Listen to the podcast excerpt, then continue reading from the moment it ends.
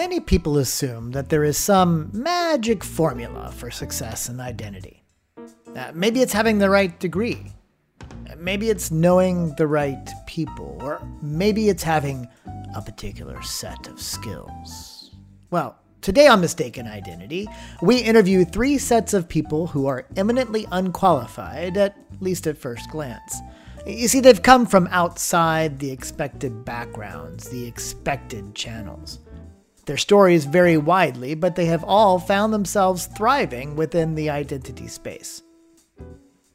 Three pairs of people, three sets of stories, six unique journeys into identity, all on this single episode of Mistaken Identity.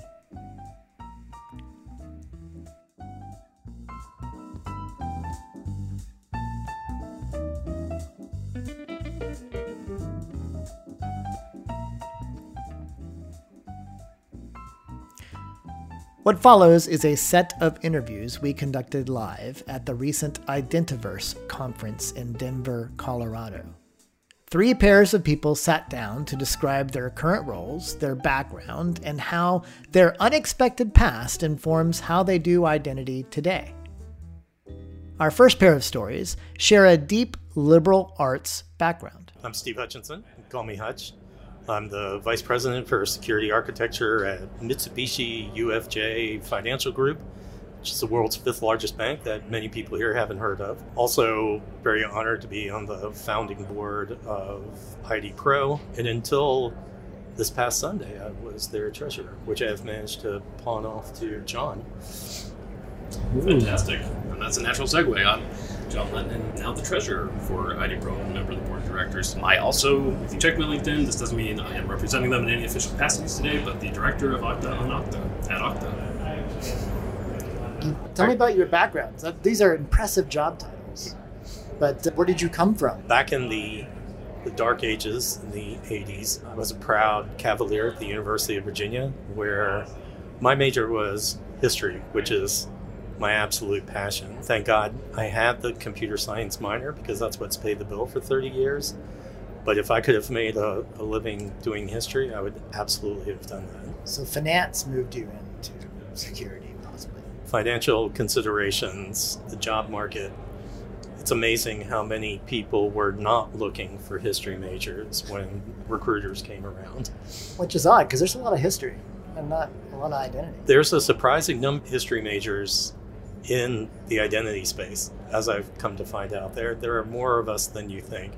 And one of the things that's great about that is it's important to understand what history teaches you, especially at the collegiate level, is it teaches you all the reasons why things happened. Rather than, for example, looking at the Civil War and just looking at it as a series of battles, understanding the financial situation that helped drive it, the political instability, where that came from, that the outcomes were more logistics and being able to move resources when you needed to. The same thing holds true when you look at the history of identity. If you just come into it now and you only see the standards as we have them exist now, it's helpful and informative to understand how those standards got formed where they came from, the people who put them together, and the reasons why they were formed like that originally, and the reasons why it morphed over a period of time. Which may or may not be the best of reasons. Which could be. No, some of those aren't, but at least you understand why the decisions were made. Makes sense. And John? I got my start in identity, and I was in identity for four years before realizing I was working in identity.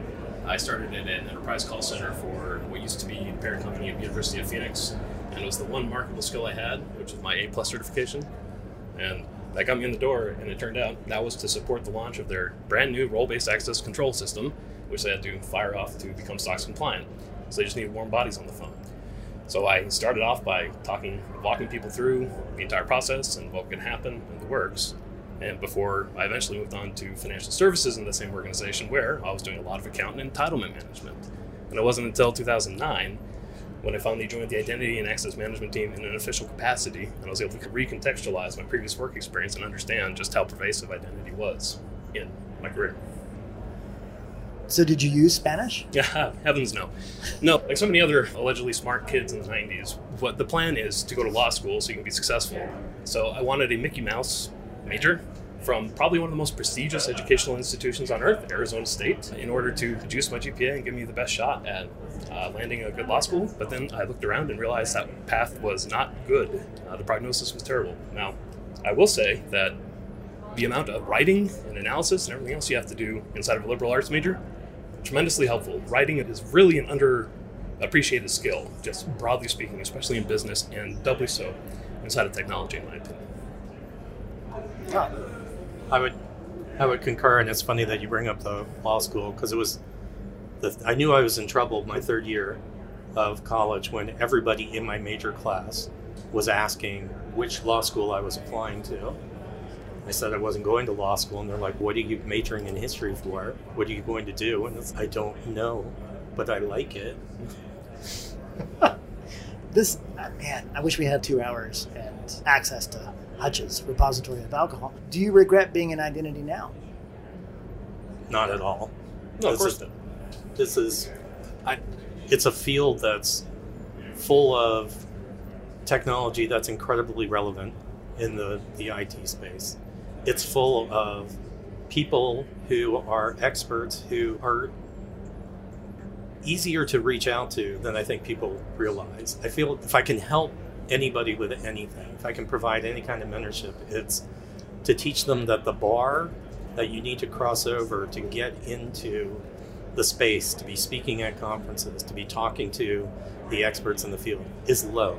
And all of those people, I've yet to meet people who are not incredibly open to be able to do For myself, of course not. I'm very fortunate. I count myself unnaturally lucky that I've fallen backwards in the career through the progression of events that has happened because I, I, I certainly did not plan it. Um, and if there's one thing that I would hope people would take away is from hearing about my dumb major from my dumb collegiate institution is the barrier is remarkably low. And I think people often sell themselves short in terms of what the expectations could be for them to accomplish great things in the industry. And one thing I really like about ID Pro is the emphasis on you know deconstructing that myth and trying to help everybody else realize and, and live up to their potential and realize that there's nothing there's no difference between myself or even Hutch here and anybody else. Our second pair of stories originate in the natural sciences. So, my name is Sarah Cecchetti. I'm a principal product manager at AWS Identity as well as a board member of ID Pro. But my undergraduate degree is actually in physics, What kind of physics? just plain physics. Normal, everyday physics. And I did that because I wanted something where, like, I knew I wanted to go into a science, but if you go into biology or chemistry, like, there aren't really right answers.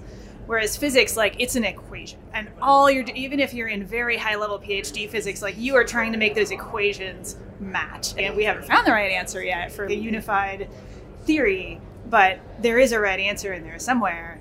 And then eventually I fell into identity, which has no right answers at all. So it's very ironic. Uh, I totally agree on that physics assessment. Don't you agree with that, Dean? Uh, I agree, and in fact, I'm glad that you have the degree in physics because I was never good at physics. Even though I am, did hard sciences for a number of years, physics was never my friend, nor was math, and so that's how I went Oh, up in well, yeah. biology. I am Dean Saxe, a senior security engineer at AWS Identity, and I should note I'm speaking on behalf of myself and not my employer today. But I have a degree in biology, and then went to graduate school working on a uh, doctorate in genetics and molecular biology. And four years into that, kind of looked around and said, "Mm, "No, I don't really want to do this. I spend more time at the computer than the lab bench," and started writing code. All right, so you answered this a little bit, but how did you find yourself in identity? Doing a PhD in genetics and doing straight up physics may or may not lend itself to that. What was that process like? Sure. When I was a youngin', I wanted to be a rocket scientist. Like I thought that was the coolest thing. And so physics is a good way to get into rocket science. And then I went and I like opened up the want ads. Like I got my degree in physics and I was like, oh, like you can't just take an undergrad degree in physics and go like work for NASA. That's not a thing. You can go and like work for Raytheon or like some defense contractor and go build things that will kill lots of people and as a young and idealistic 20 something i was like no i have really screwed myself and so i like i didn't know what i wanted to do with my life i got a job as like a secretary at a nonprofit i was like i have no idea what i'm going to do and it turned out that the website of the nonprofit was just god awful And I was like, well, I can do better than this. So I taught myself Python and I was like, okay, I got this content management thing. Cool, I'm going to do that. And then the nonprofit laid me off. And I was like, all right, if you're going to lay me off, can you change my title from secretary to like technology services something? And then I got a job as a technology services something, right? And built up from there. And then eventually I got recruited by an identity team who said, We know a lot about identity and we can train you. We just need smart people. And uh, you have a year to ask all the stupid questions and that was how i became an identity expert was i spent a year asking all of the stupid questions about identity. And it was great. And to, to this day that's what i tell my new hire. I don't need you to know this. I need you to be smart and i need you to ask stupid questions. Like that is your job for the first year here. That is a fantastic story. And asking the questions is great too. I got into this like i said i, I started writing code after graduate school did some DBA work, eventually found my way into security, working in a banking company, and then found my way to the Gates Foundation. And it was there that my my boss at the time introduced me to the concept of identity and competing conference to this one, where I met people like Ian Glazer. I thought, huh, this is really cool. But these people are really smart, and I'm not one of them a few years pass. I go, I move on to Amazon, and then found myself working in the team that ran the Active Directory services for all of Amazon's internal employees, and started my identity journey onward from there. And that led me to working with the FIDO Alliance, eventually moving on to AWS Identity, etc. And but it's been a it's been a strange series of transitions. All of it has been fortuitous. None of it has been planned. It has just happened because I'm interested in things. I'm curious. I dive deep into them, and and here we are today. I talked to two people recently one who was political science, another one who studied how butterflies reproduce, and they wound up in identity. And none of them feel like they've wasted what they had. So, how would you say your background informs how you do identity? How does it benefit you now? Dean brought up the concept of curiosity, which is critical to physics. A lot of the major advances in physics have come because someone did an experiment and they expected a certain result and they didn't get it. And they said, oh, that's weird. There's some quantum stuff going on here that we don't understand yet, and we're going to write a paper, and we're going to write another paper, and we're going to figure it out. And the same stuff happens in identity, right? Especially in the cloud, we release all these identity APIs, and they're like building blocks, right? They're like Legos, and some people go and build cars, and some people go and build castles, and you got to get curious and talk to them and be like, how did you even know you could do that? Like, how did you get that idea? Where are you going in the future? What can we build that'll help make your castle a better castle? This is so cool. What are you doing? And that's exactly the same spirit that you have to approach physics with. Like, that's so cool. What is going on in there? And I see it a little differently than that because I, see that my graduate school training taught me how to think critically about things, how to really learn anything that I want to learn. And there are some things, like I mentioned, math and physics, that are maybe beyond my abilities, and that's okay. I'm not interested. But for the things I'm interested, like identity protocols, etc., it became relatively easy to dive deep into them, read, think about it, consider it, and, and, and come out with some knowledge on the other side. And I think that is something that plays well really in any any technology space whatsoever, but for identity because it's so fast moving and there's such a unique intersection between the physical world, the digital world, and then how people feel about themselves. This is a really personal thing. So I think that really informs how I think about identity today.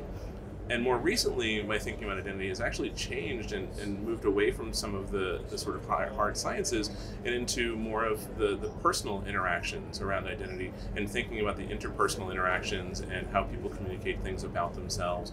Whether it's gender expression or gender identity or sexuality or whatever it is, it's all part of this big bucket of stuff we call identity and it's all important and it intersects closely with security and so having those two two loves of my life intersect with each other is the, is the perfect way to again find that interest, dive really deep, and go research things and figure things out. Our final pair of stories take in a global perspective. Hi, my name is Lance Peterman. I am the Director of Identity and Access Management at Equitable, a financial services firm. I am also the now ex president of ID Pro as of two days ago. A uh, little excited about that in terms of working on other things, but I'm also excited with the new officers that we've elected. It's, it's pretty exciting. I've been at Equitable a little over a year, been in identity for, I'll just say, decades. That way I stay ageless. And in terms of my educational background, I have a Bachelor of Arts in Political Science from the University of Houston, and I have a Master's in IT from the University of North Carolina at Charlotte where I am also now an adjunct member of its faculty teaching uh, software architecture and design. And I am Erin Crow. I'm a senior technical program manager at AWS, working with the AWS Identity team. Prior to that, I worked in the customer service uh, side of the house. Actually, I actually started as a customer service agent some eight and a half years ago, taking Kindle customer phone calls. And my educational background uh, is in political science. I have an undergraduate degree in international relations, and I have a master's degree in um, political science with some other sub focuses on women's studies, Japanese language, and a, a, few other things I've forgotten about at this point, I think. All right.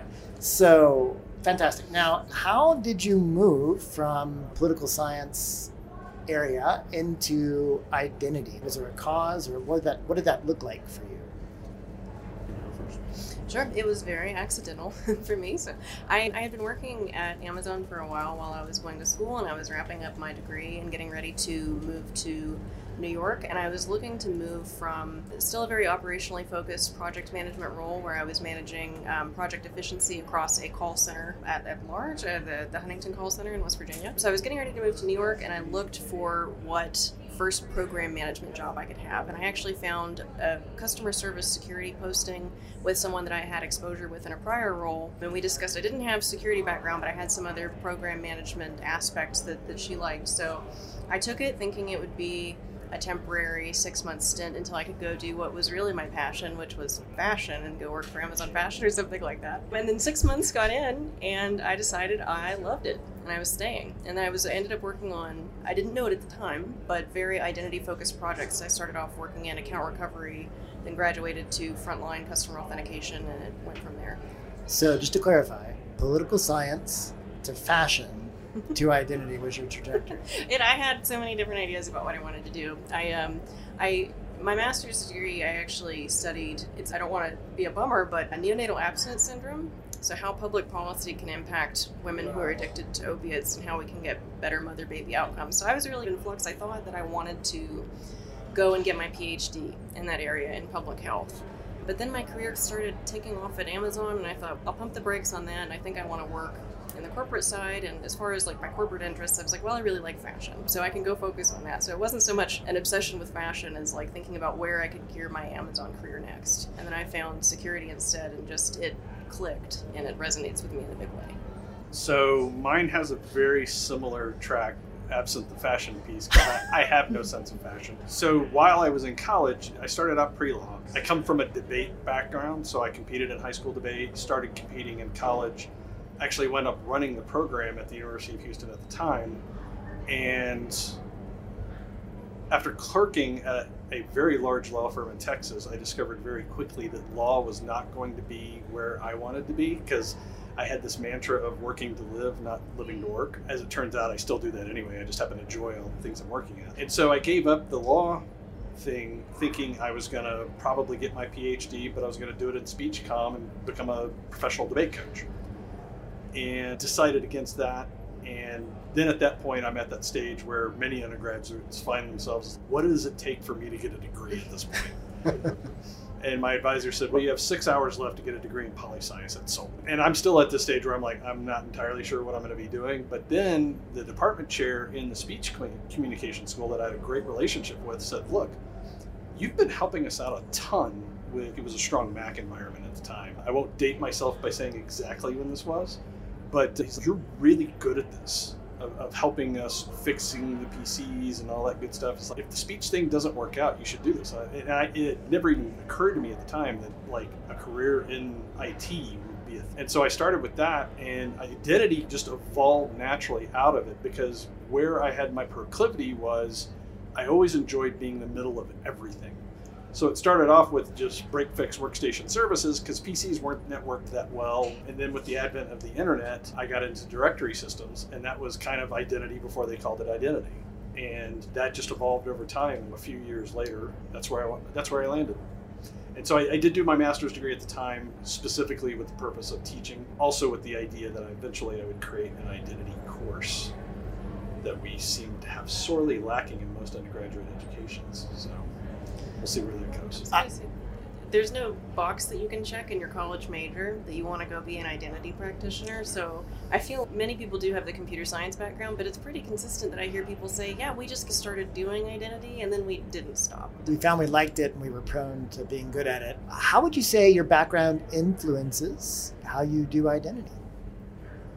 I think as a little bit of background maybe. Like I, I, wondered sometimes when i was first getting into identity and trying to become more technically apt did i maybe choose the wrong path. And I don't think that's the case anymore at all. I'm now very grateful that I have the background that I do because it really gave me an emphasis in critical thinking and writing skills, those kind of like practical things that are super important on the job, no matter what kind of job that you have. But also, I think it informs a lot of my perspective about the work that we do. And I'm going to try really hard not to hop up on a soapbox, but I just think that there is so much social impact and responsibility that we have as identity practitioners and the way that we shape and craft the internet at large. And I'm really glad to to have that perspective about through the political science learnings, like how what we do and how the interaction with policy, with law, and even like between different states, whether that's the United States or states in different countries, like what that global picture is like, and how the little ripples that we do uh, through online, through identity, through whatever, have a larger global picture as well.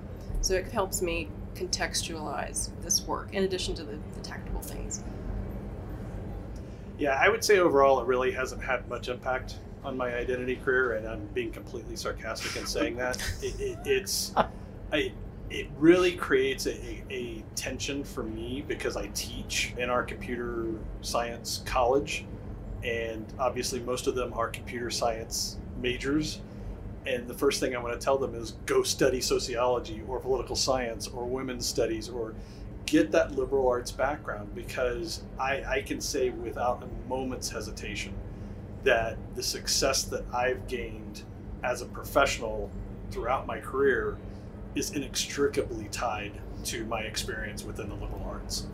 And so it's hard to look at that and say, and I do say it to my students, like expand your experiences. When you have electives that you can take, don't just think in terms of I want to go take an algorithms course. If that's something you want to do, by all means. But if you can take some things that expand your realm of experience and, and your understanding of the world, it's only going to make you not just a better professional, but a better human being. And, and the flip side's true too. If you have those degrees, then you're actually well primed to do something like identity because you actually understand the intersection of how what we do interacts with real world people and has real world consequences and helps you think. Yeah, because at the end of the day, identity is about relationships, and especially when you're in the liberal arts realm, that's an undercurrent really in any of those majors of, of, how you define those things, even if you're looking at something from a sociological perspective. And some of my students have been tripping over that as well, accidentally, and it's been fun to watch. I make them write, which most of the courses in that college do not make them do. And I, it, the good news is I tell them, you can pick any subject that you want. And some of the more motivated students will pick things like racial bias in uh, biometric technologies. And they'll come back to me and, and talk about, like, really open their eyes how most biometric technology nowadays can't recognize two thirds of the world that's out there. If I happen to be a white male, I'm set. But if you're any other color, any other gender, it's much, much harder to get those things trained properly. And so it's, hopefully it's opening their eyes more and, and they'll explore more of that. I'm relieved to hear that. If you think back to the digital ID summit that we participated in yesterday, we had a lot of conversations about what the use cases are, but then there was also a lot of question around what is the undercurrent of some of these, like what is the accessibility to different types of populations, to people of different like socioeconomic classes, and then to your point, like how are some of these technologies, how do they impact across different races as well? And I think that if you don't have people that have a really broad appreciation of those that are asking the questions and are trained to look for those things. We're going to leave out a large pop, a large portion of the population. We're going to build things that aren't really real world applicable, or they don't have the intended effects that we really want. So I think if we can find a way to to inject more of that kind of like well-roundedness as part of the dialogue about what's important to educate people going forward, we'll be in a much better, we'll be in a good position long term. I, I think a good example of that too is, without going too overtly political, the discussion around identity requirements for voting. Yep. And a lot of people, when I talk to people that, just by way of also imparting other knowledge, I happen to work a precinct in Charlotte when we have our elections, and I love doing it because I get to interface with people and just see different experiences. But one of the challenges that people have in understanding why ID requirements for voting are so disenfranchising is they think in terms of their regular world and that I have no problem with my driver's license or having a credit card or having something that can prove who I am when there are people out there in this country, we're not even talking third world countries, that are in underserved populations who, for whatever reason, their house may have burned down and their original documentation that proves who they are is not available to them. And so it's just not that simple. And Right. That's part of what excites me about identity is we're in that world, but it's also part of the challenge. It's Very nuanced. It's tricky. Yeah. There's a podcast I did before was a woman, was a professor from Santa Barbara, someplace in California. She's a poll observer. Mm. She was fascinating because she talked about how electronic voting systems, if you want to put them in place, you have to build trust and good faith with the community and how do you verify results. A lot of like audit and identity governance, but she was amazing. And then we have an interview also with a Swiss guy who is the guy who consulted on the Swiss voting system where they open sourced it right before they turned it on because Swiss has Switzerland has direct voting, and they found three major flaws within two days. So they shut it all down and re rethink. But it, he's amazing too. Anyway, political science, and so I thought you might find those people. They're just fascinating. Absolutely. That's Um, one of the reasons why I got into it. I actually reached out to Matt Blaze, who is a, a computer science professor and, and an expert in this field, and I said, "Look, I'm really interested in election security. Where do I start?" He's like, "Become a poll volunteer." I was like, "Okay, done." Fair enough. And now I'm an election judge. So. Many thanks to Hutch, John, Dean, Sarah, Erin, and Lance for taking the time to share their narratives. These are six surprising stories of entry into identity, but there are many more all around you. You see, almost no one is prepared for a career in identity. Almost everyone finds their way into it, finds a community, and starts learning to find their niche. The takeaway from all of these stories and those like them is fairly straightforward. To succeed in identity, you really only need three things a desire to learn, a healthy curiosity, and the courage to ask questions.